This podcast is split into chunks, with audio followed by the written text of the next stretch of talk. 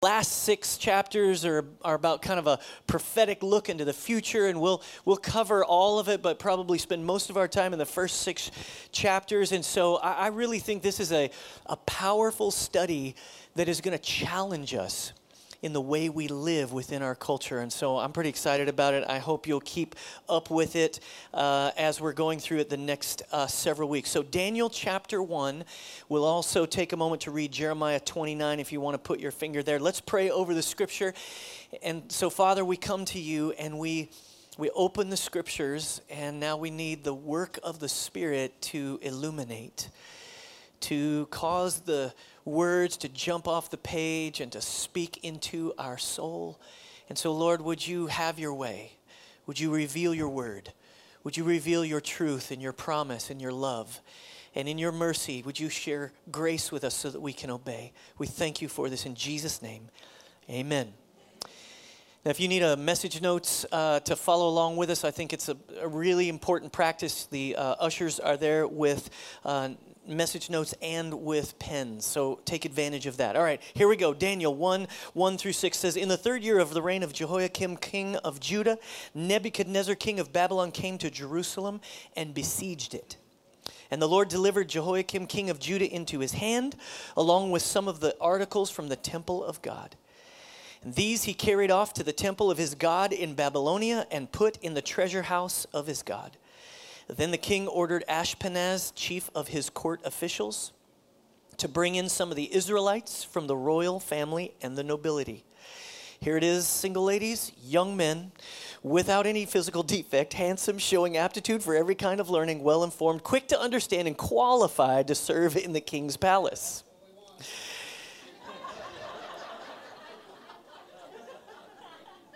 He was to teach them the language and literature of the Babylonians. The king assigned them a daily amount of food and wine from the king's table, and they were to be trained for three years, and after that, they were to enter the king's service. Among these were some from Judah Daniel, Hananiah, Mishael, and Azariah. Now, let me give you a little backstory here. It's 605 BC. Nebuchadnezzar was the king of Babylon, and he invaded Israel and besieged Jerusalem. And Jehoiakim, the king over Judah, which was the southern kingdom, Israel had already, uh, they, they'd been split up for many years, and, and now the king of Judah was ch- really um, challenged and changed alliances to Nebuchadnezzar in an attempt to avoid Jerusalem being overrun, being uh, destroyed. He failed, of course, but this is the beginning of the agreement to send some captives, some exiles into uh, Babylon. Jehoiakim had to pay tribute.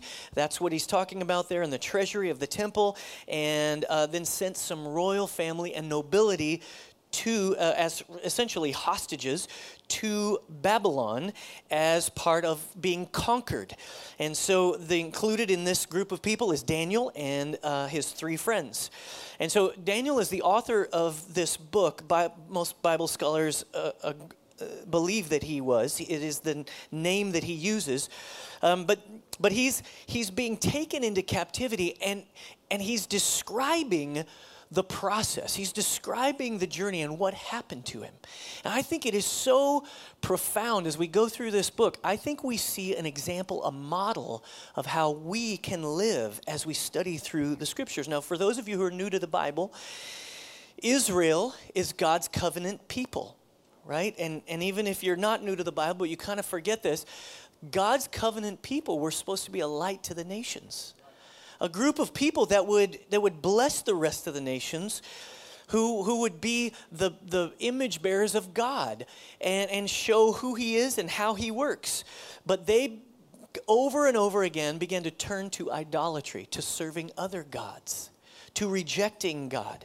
And they were embracing idolatry, not only in idolatry, but injustice towards one another, violating each other, practicing um, very uh, uh, violent uh, things against each other and, and really tearing each other apart time and time again after years of rebellion over and over again. God calling out to them over and over again. I want you to come, come back to me, sending his prophets to warn them and to say, look, look, so this is not going to turn out good for you if you don't, if you keep acting this way.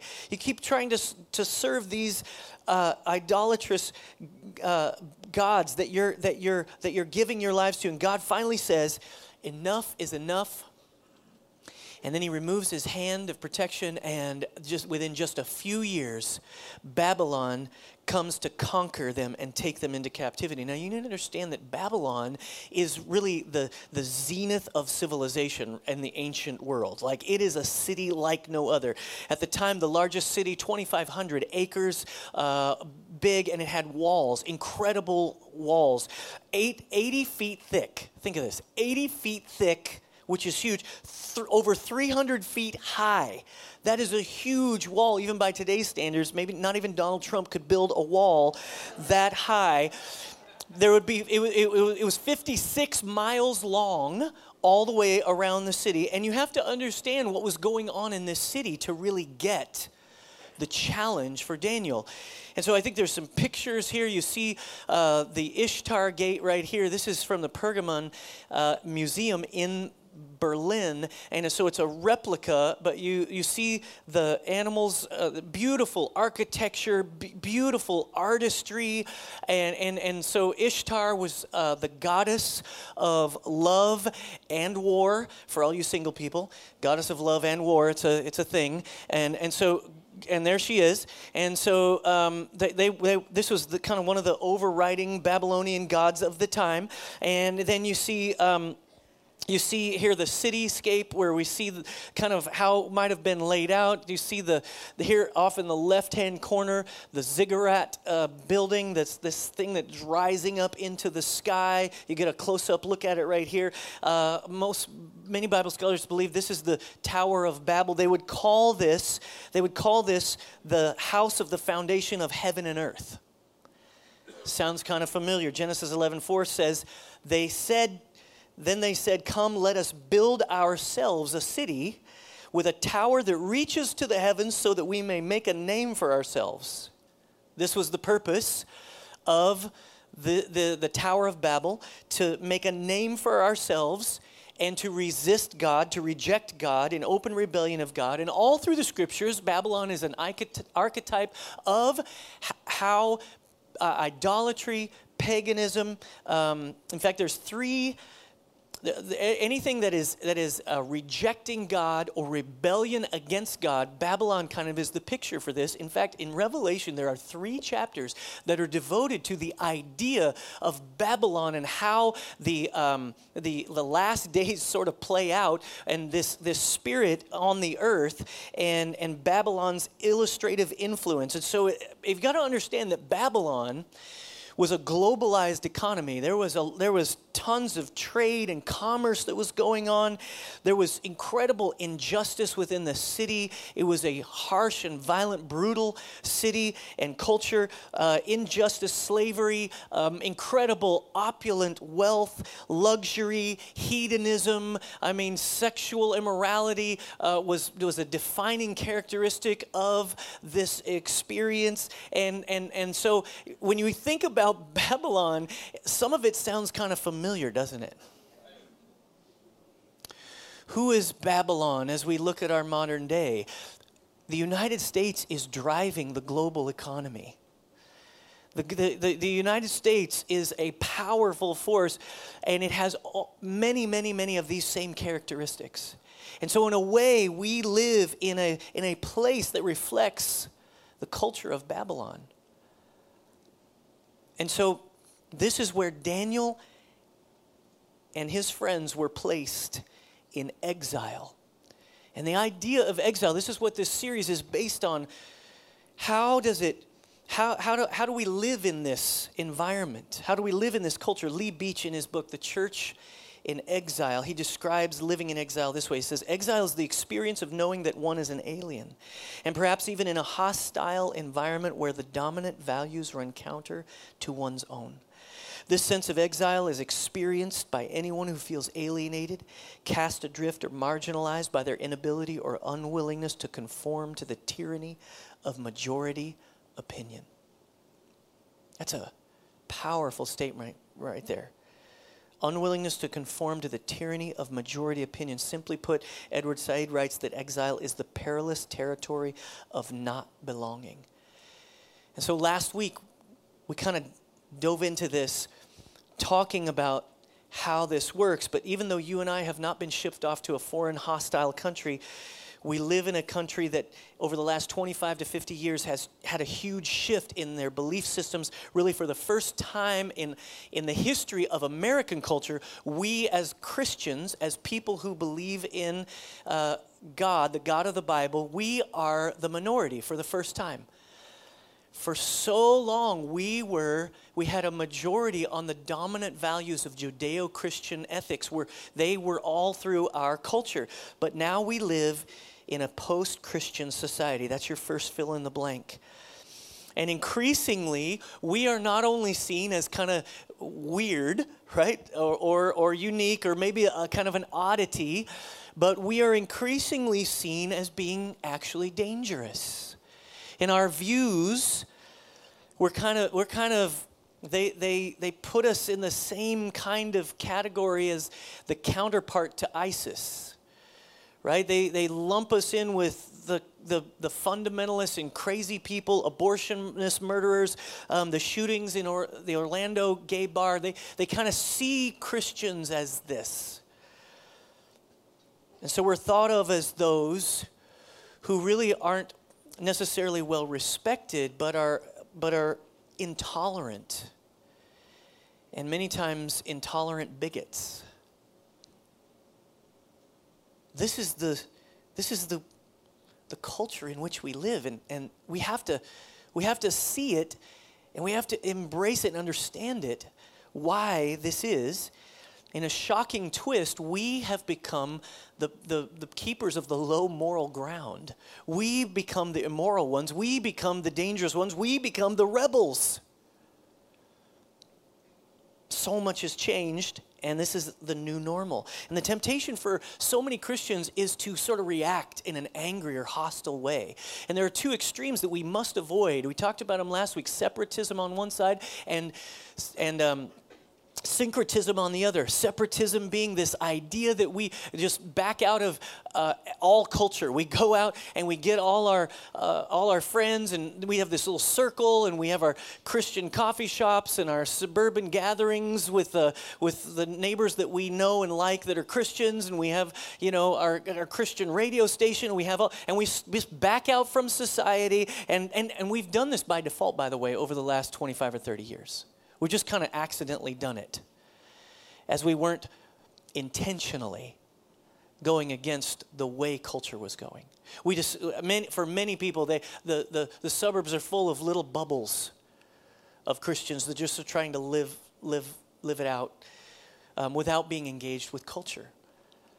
And so we can't do that. Separatism is not something, we're not, we're not getting everybody together. We're going to Wyoming and join a commune. Con- commune.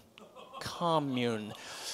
I mean, we're going to share all our. I mean, that that is the picture that some people have. Is like that's the only way it's going to work, man. We got to go get our guns and we got to go make sure we have all the rations we need and we got to separate because it's all going down.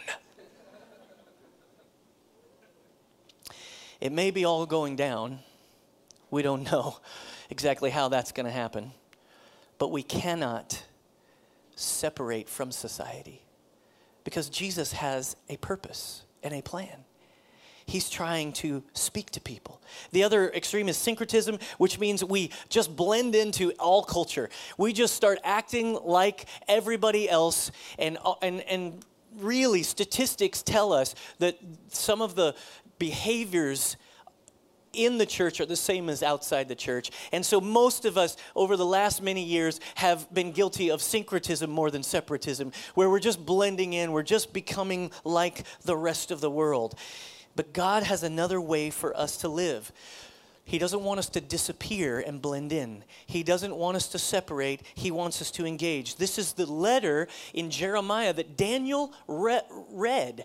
In Daniel 9, he, he clarifies, he says, Look, I read this, the prophetic writings, the scriptures of Jeremiah, and this is what he said. Look at Jeremiah 29 4. It says, This is what the Lord Almighty, the God of Israel, says to all those I carried into exile from Jerusalem to Babylon build houses and settle down, plant gardens and eat what they produce, marry and have sons and daughters, find wives for your sons and give your daughters in marriage so that they too may have sons and daughters. Increase in number there, do not decrease also, seek the peace and prosperity of the city to which I've carried you into exile. Pray for, to the Lord for it, because if it prospers, you too will prosper. Imagine this. This is what Jeremiah is telling the people who are going into exile. I want you to perpetuate your family. Make sure that you're investing in your kids and, and have more kids. Don't, don't act like, oh, everything's so bad, I can't have any more kids. Don't separate from society, engage with society, grow crops, buy and sell, involve involve yourself in the community and then uh, amazingly pray for it. Pray for this Babylon. Pray for this culture that is so opposite to yours. Pray for its peace. Pray for the peace and prosperity of the city because you're intertwined with it. What God is saying here is, I have a purpose and I have a plan, and I don't want to lose my people within this purpose. And He's saying the same thing to us today. Isn't it interesting what these exiles do? This is what we talked about last week, if you want to go back and listen to that. The point of the book of Daniel is how to live as a creative minority. And the creative minority is a group of people that don't just survive as a minority, but they actually adapt. They learn to thrive. They learn to innovate. They learn to redefine, how to recreate a way, a new way of living out our true core, what we really believe, our convictions. Jonathan Sacks, in his article called On Creative Minorities, says it this way He says, So you can be a minority living in a country whose religion, culture, and legal system are not your own, and yet sustain your identity, live your faith, and contribute to the common good, exactly as Jeremiah said. It isn't easy. It demands a complex finessing of identities. It involves a willingness to live in a state of cognitive dissonance. It isn't for the faint hearted, but it is creative. Cognitive dissonance, I think that's how so many of us feel about how to confront the culture that we live in. But Daniel and his friends faced a constant confrontation with the Babylonian culture, and this teenager stared down the culture of Babylon and lived out his convictions, and, and, and his tempt, he overcame the temptation to compromise, the overwhelming pressure to the tyranny of the majority, and that's why we're studying it. And so often, even in our churches, it's like, oh, well, you know, God couldn't see, that the writers didn't know what kind of issues we'd be facing in our culture. So, you know, God didn't know the issues, and, and, and we have to reinterpret the Bible for our times.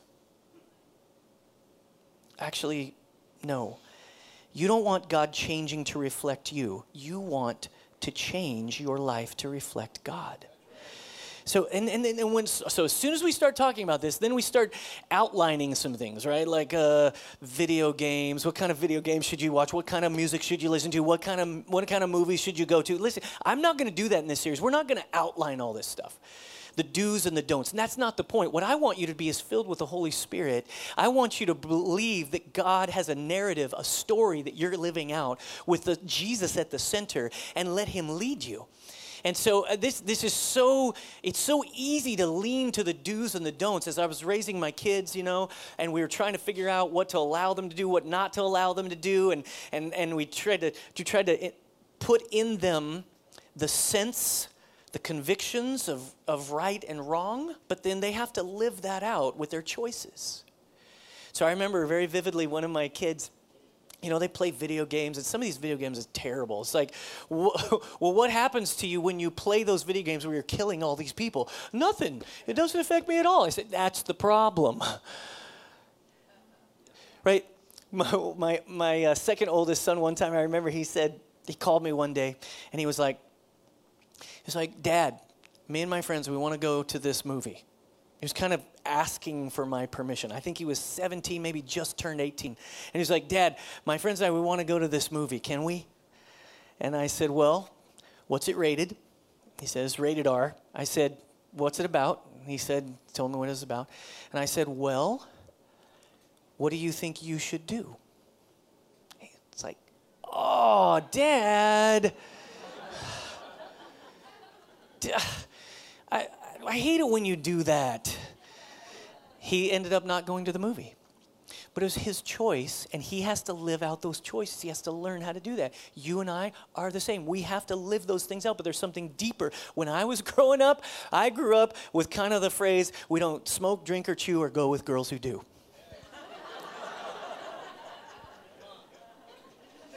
but there's something.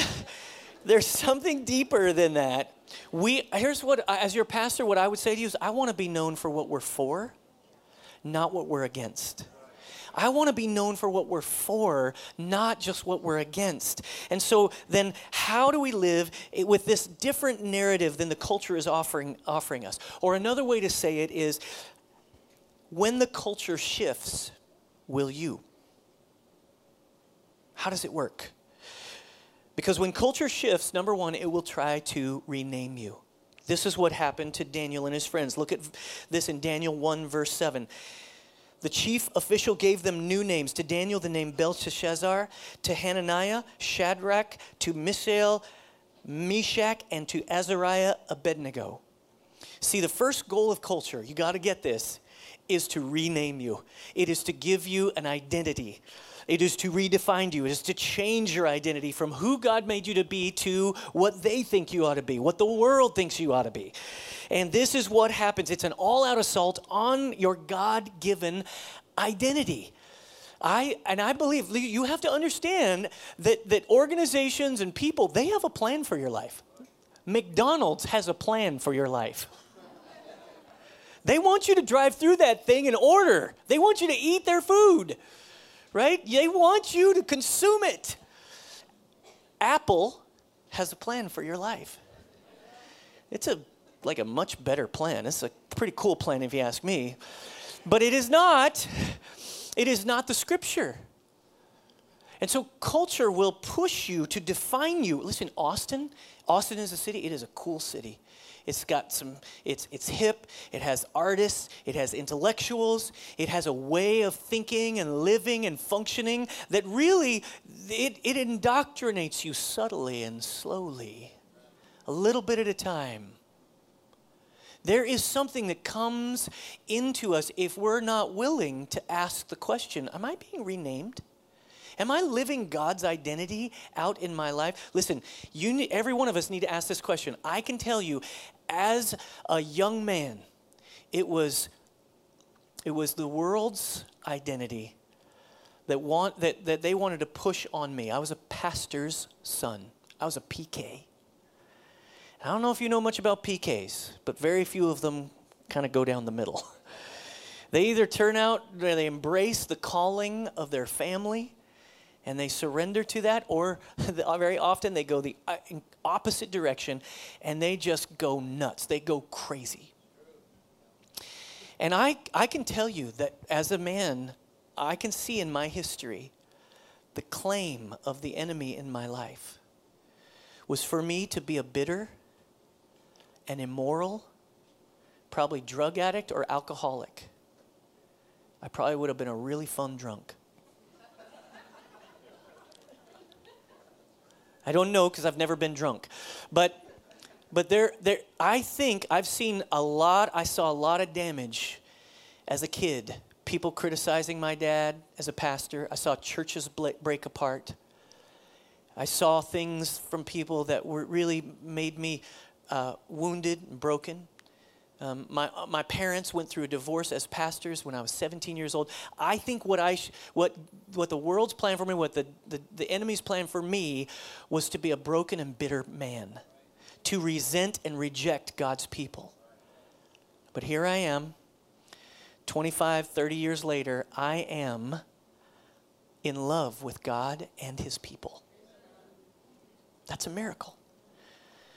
But it did not come without challenge did not come without cost. Your identity God has a redemptive name for you. God has given you a new identity and a new narrative. You and I have to understand that there's a different narrative we're living out, a different storyline than what is happening in culture. For Daniel, let's look at their names, all right? Here it is. For Daniel, his name meant God is my judge. In other words, I answer to God and to God alone.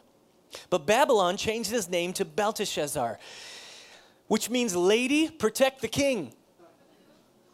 Lady, protect the king. I want you to see how the focus went from God to man. It went from God to man.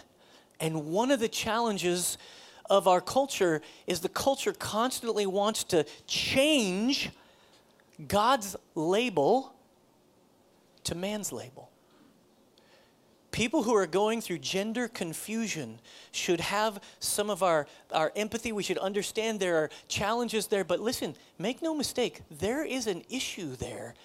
And there is something happening where people are surrendering to man's ideas and man's identity rather than God's.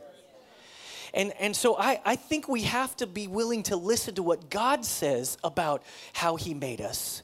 And what they're saying to Daniel is, you're not even a man. You're a lady, and your job isn't doesn't have anything to do with God. It's all about serving the king. It's all about protecting the king. You answer to us. For Hananiah, his name meant Yahweh is gracious. In other words, oh, what an amazing God I serve. He's so gracious. But Babylon changed his name to Shadrach. I am fearful of God. In other words, the fearfulness is God is not good, He's mad at you. He's, he's, he's bad. Notice how the focus changes from God is good to God is bad. And I think this is a challenge in our very own culture that we find today. People are, are so convinced that God is bad that there's something that he should should have rescued people from right? Like they have this picture like if if he's so big why didn't he save us from all this crazy stuff that we're experiencing? Listen i can answer that for you. Here's what i believe the story of the bible is about. The narrative of the scriptures is about god creating a perfect environment for mankind. And and and he was willing check this out he was willing to risk the chaos that we live in today the violations, the destruction, the sinfulness, the, uh, everything that happens to people, all of, the, all of the things that are so terrible to endure, he was willing to risk all of them for the sake of relationship. You see, because humankind cannot have a relationship with God unless they choose it. He had to give a powerful choice, a will to humanity. And he did. He was willing to do that. But what he did in addition was he, he had a plan, he had a purpose to rescue them from all that destruction. And he put it into place. And the story of the Bible is that rescue plan. The story of the Bible is that way that God is working out his will, even in the midst of a sinful people, even in the midst of people saying no to him. And he brings Jesus into the picture as the center, central character of this narrative, of this story. And Jesus begins to show who God is. I think we have to embrace this. We have to see it that God is good. Some people are like, you don't want to serve God. He's like, I mean, you'll die of boredom. Some people are like, no, I, I don't know if I can serve God because I don't want to be one of those ignorant killjoy Christians. Well, don't be an ignorant killjoy then. don't blame don't don't blame God for some of his foolish people. This is what most people get tripped up on. They blame God and say he's bad because some people mistreated them. Instead of believing the story of sin and death and destruction that Jesus came to eradicate. For Mishael, his name meant who, who is what God is. In other words, man, there is no one like my God. But Babylon changed his name to Meshach. I am despised, contemptible, and humiliated. How'd you like to get that name? Notice how the focus changes from confidence to cowardice.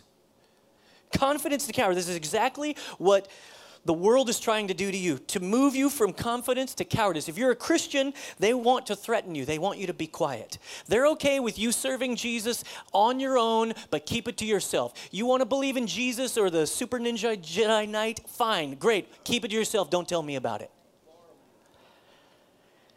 See, the world is trying to make you a coward. But listen, everybody, you need to be confident that there is no one like our God. That there, really, there is no one like our God. Don't be afraid to pray in that restaurant. Don't be afraid to bow your head. Don't be afraid to call yourself a Christian. You should never be rude or angry. There's no place for that in God's people. But you do need to be confident in who God's called you to be, in the faith that you have, in the convictions you possess. For Azariah, his name meant Yahweh has helped. Yahweh has helped. He helps me. Yahweh is an enduring endearing term, an endearing term that, that kind of signifies a relationship. This loving God that's personally involved in my life. Yahweh is reaching down to help me. But Babylon changed his name to Abednego, servant of Nebo. Servant of Nebo, not Star Wars, but Nebo was the patron god of scribes, wisdom, and literature. And he was the keeper of the tablets of destiny, which recorded the fate of all mankind. And so notice how the focus goes from son, from a son to a slave from an intimate relationship with God who helps you to being a slave of all these worldly ideologies and philosophies and destinies. This is exactly the mindset that the world is trying to push on you and me. But listen, there is no greater. I think there's, there's a fantastic story in the Bible, Luke 15. Luke 15 is one of the seminal passages in the Gospels where Jesus tells the story of the prodigal son and the father waiting for him to come home. God is loving, kind. His kingdom is a kingdom of love and servanthood. His kingdom, He's ready for you to respond when you're ready to leave your past behind. He's waiting there. See, when culture shifts, you better know who you are. You need to be secure in your identity with Christ. And this is why I speak so strongly about joining a group or, or becoming part of the community. You're not going to be able to do this alone. You need to join a catalyst group and, and, and learn about your identity in Christ and who, who you are and who He's called you to be. Now, listen, for, for Daniel, for Hananiah, for Mishael, and Azariah, look, culture changed their names, but they could not change their identity. Culture changed their names, but they could not change their identity. Look quickly. Number two, when culture shifts, it tries to tame you. It tries to tame you. Look at this in Daniel 1 8. It says, But Daniel resolved not to defile himself with the royal food and wine. He asked the chief official for permission not to defile himself in this way. So I want you to notice what Daniel's doing here. He's actually asking. He's asking the person in charge if he can do something different than what they've been ordered to do. He's not angry, he's not judgmental, he's not trying to change everybody else. What's he doing? He's trying to preserve his convictions. Daniel wasn't trying to change culture, he was trying to preserve his convictions. Sometimes this is a, this is such a huge lesson for us because sometimes we spend our days thinking about how we can change the culture when all the while we're kind of losing our convictions. If we'll just live out those convictions, instead of trying to force them on others. We can't, listen, Christianity, you can't force it on anyone. It doesn't work that way. That's not what Christianity is. Anything that's forced or controlling, it's, that's not godly. It's not, it's not God's nature, it's not God's character. Jesus did not die for behavior modification. He died for people. He died to, to love people. And he died so that we could have a relationship with him. So notice what Daniel does here. He doesn't yell or scream, he doesn't call out his friends who are eating up the food.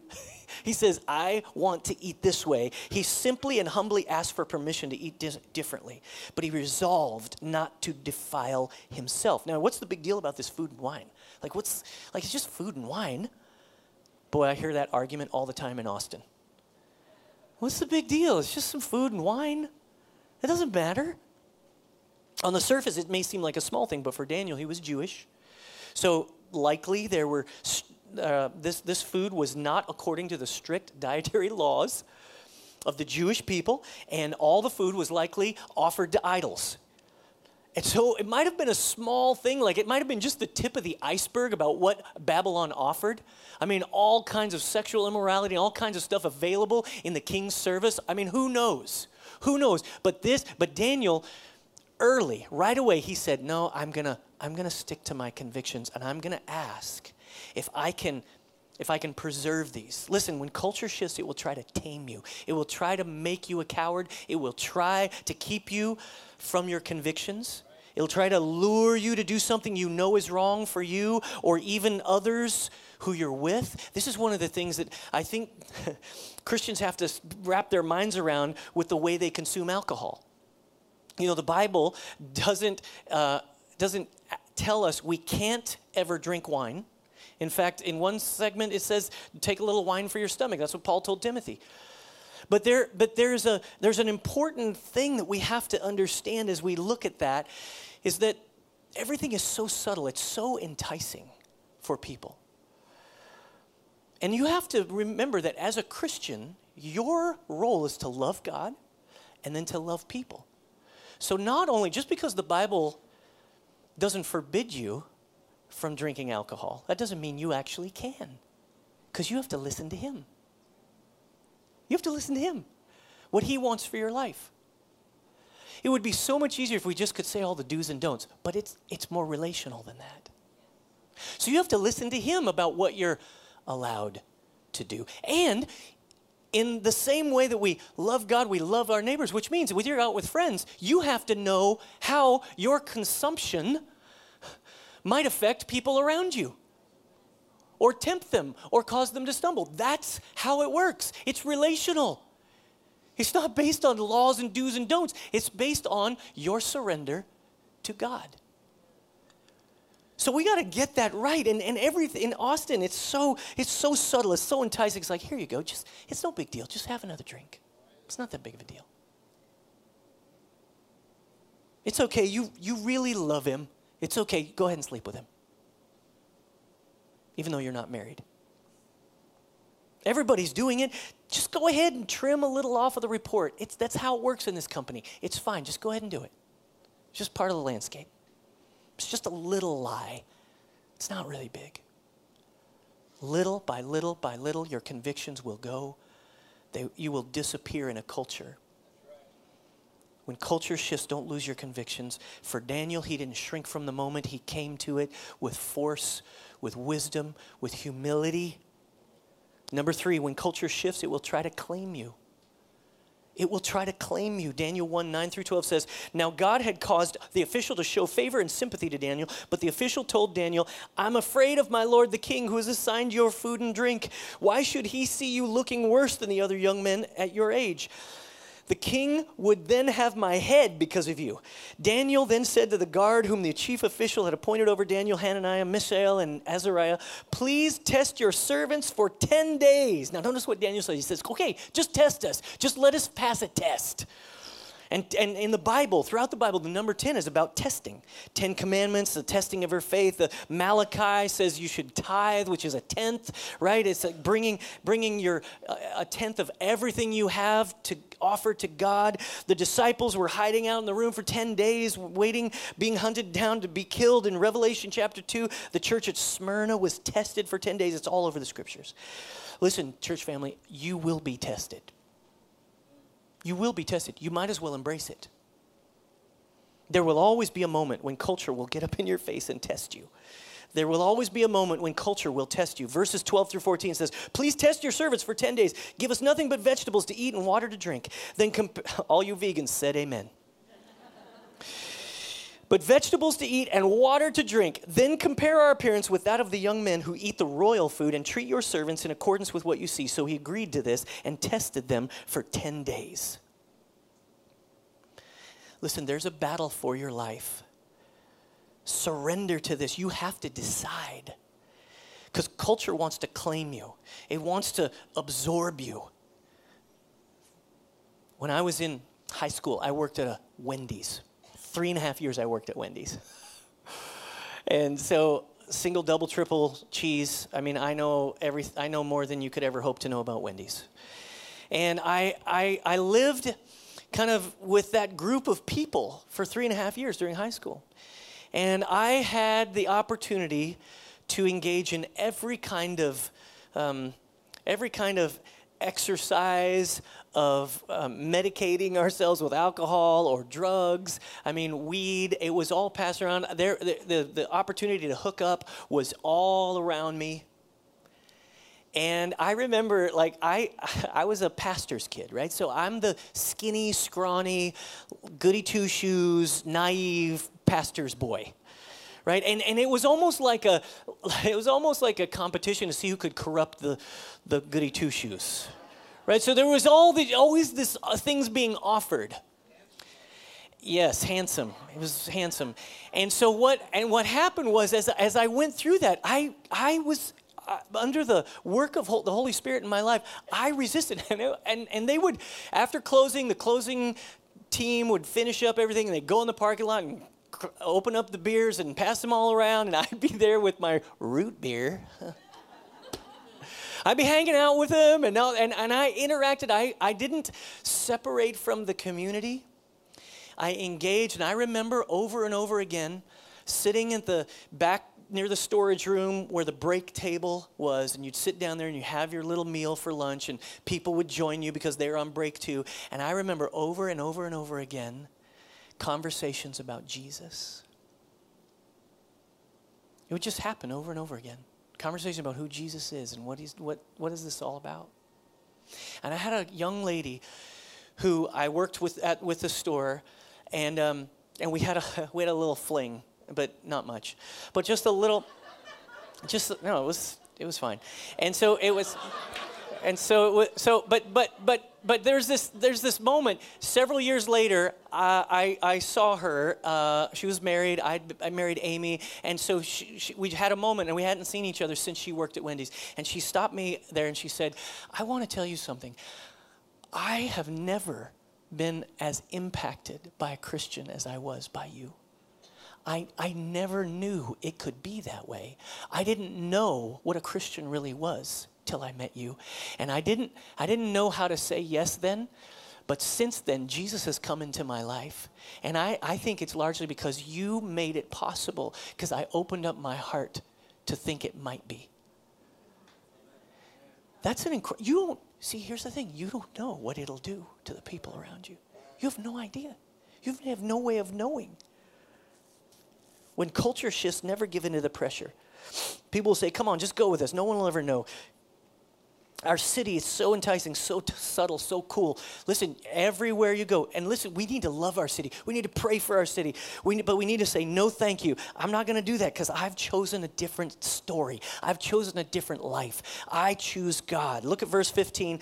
115 says, At the end of 10 days, they looked healthier and better nourished than any of the young men who ate the royal food. see, see here's, here's the thing you don't know if it might be better. With God, it will always be better because you think, I'm going to miss out. No, you're not. It's going to be okay. God's way is better. Verse 16 says So the guard took away their choice food and the wine they were to drink and gave them vegetables instead. To these four young men, God gave knowledge and understanding of all kinds of literature and learning. So they studied. And Daniel could understand visions and dreams of all kinds. That's the work of the Spirit. At the end of the time set by the king to bring them in, the chief official presented them to Nebuchadnezzar. The king talked with them, and he found none equal to Daniel, Hananiah, Mishael, Azariah. So they entered the king's service. In every matter of wisdom and understanding about which the king questioned them, he found them ten times better than all the magi- magicians and enchanters in this whole kingdom. And Daniel remained there until the first year of King Cyrus. This last verse, it is a little clue, a little signal that he lasted in this position all the way to King Cyrus, which was many years into the future. And so he stood, he had convictions. He, he, it's so interesting, Daniel never refers to himself as Belteshazzar in the book. In fact, what he does is he, he, he actually misspells all the Babylonian gods' names and all the names of the Babylonians. Killing. and they and Bible scholars thought it was like a like a mess up liter, literary mess up, but then they realized, oh, we think he's doing it on purpose, like a little bit like a little dig. we got to understand that our identity comes from God. And I was thinking about this picture as I was, I was doing this message, getting ready to share it. I don't know if you've ever been uh, paddleboarding. You ever been paddleboarding on town, town Lake? It's fantastic. It's a fun thing to do. And I, I, found that when I get down there and I get on the paddleboard, and you know, it takes a few minutes to kind of get your balance, but you pretty soon you get it, and you're you're going down. And typically they make you go towards the bridges, and and as you go towards those bridges, you know, you're kind of floating along. Everybody's kind of going with you. It's kind of just, it's really cool. And, and, and the, the, the, the current is kind of carrying you. And you get down to this place where you're supposed to turn around. You turn around, you start coming back. And now you're coming like against the current and you're against all these other people are kind of coming at you and you got to figure out how to, and it's harder work and it's more difficult if the wind's blowing that way then it's then it's like blowing against you and stopping your progress. And i think this is a picture of where we are in our culture. For a long time you could just kind of coast in our culture because everywhere it reflected a judeo-christian value. You could just kind of coast along. You could just not have to make too many decisions or press too hard but that is no longer where we live. And we're going to have to be willing to stand up and to begin to paddle, to begin to make decisions, to begin to go against the grain and against the current. I have to, we have to be intentional. We have, to, we have to understand that our culture has shifted, that it is no longer reflects what it used to, and now we can't just float. We have to be vigilant. We have to be willing to stick together as a community and live out of this identity together, this story of Jesus and his love. We have to be intentional and proactive. We have to each decide I mentioned don't be drunk with wine, right? Here's Ephesians 5 18. It says, Don't be drunk with wine because it will ruin your life. Instead, it gives an alternative. Instead of getting drunk, instead of doing all this other stuff, I want you to be filled with the Holy Spirit. You know what I think this means? This means don't stimulate your life with all this other stuff. Don't stimulate your life with all these other things. Don't stimulate your life with all the Austin crowd. What? Never go to. No, man. Enjoy the good places to eat. It is awesome. We live in a great city. We should love it. We should love the people. We should celebrate, but we should not let it stimulate our life. We should not let it rule our lives. Daniel resolved not to defile himself. And these are the sort of convictions and resolute decisions that we're going to have to make while living in exile. Now, I want you to bow your heads and close your eyes. I just want you to pause here for a moment. I want you to listen to what the Holy Spirit might tell you, might say to you. He might want to remind you of some convictions that He gave you in the past. He might want to show you where you've been sliding and just floating along this is your moment to turn, to turn back.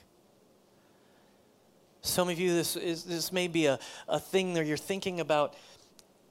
I didn't even know that I should be changing and being different than the world. I, I think I'm realizing I'm not different enough. And I need to give my life to Jesus today. And listen, there is no other way to do this. This isn't it can never be done by works, it can never be done by willpower. It can only be done by the work of Christ in our lives and the, the in, inhabiting of the Holy Spirit in us to help us change. And that's why we come to this table this morning. Because this table was set by Jesus himself.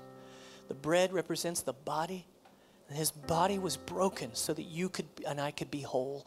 This body was broken. His body was broken for our healing. The cup represents the blood of Jesus spilled for our the forgiveness of our sins. You can be forgiven for your past, for your history. This may be a moment where you need to be forgiven. God's calling you up to another place. He's asking you He's asking you to work against the current. He's asking you to listen to Him above all others. As you come to this table, I want you to see it as a table of provision, a table where He fills you with Himself, a table where He gives you everything you need, a table where life is offered.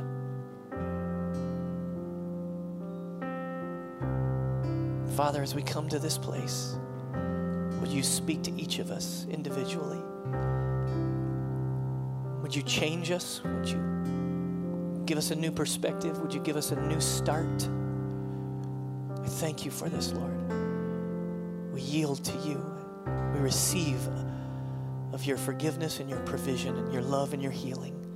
In Jesus' name, amen.